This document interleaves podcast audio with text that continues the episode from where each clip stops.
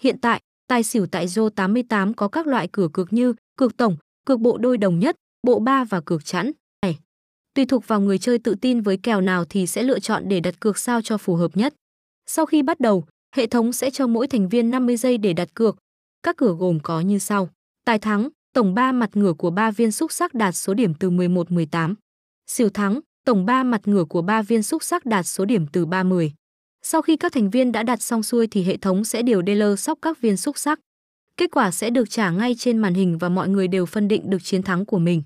Hệ thống tiến hành so sánh kết quả và ai là người thắng cuộc sẽ được trả thưởng ngay sau đó.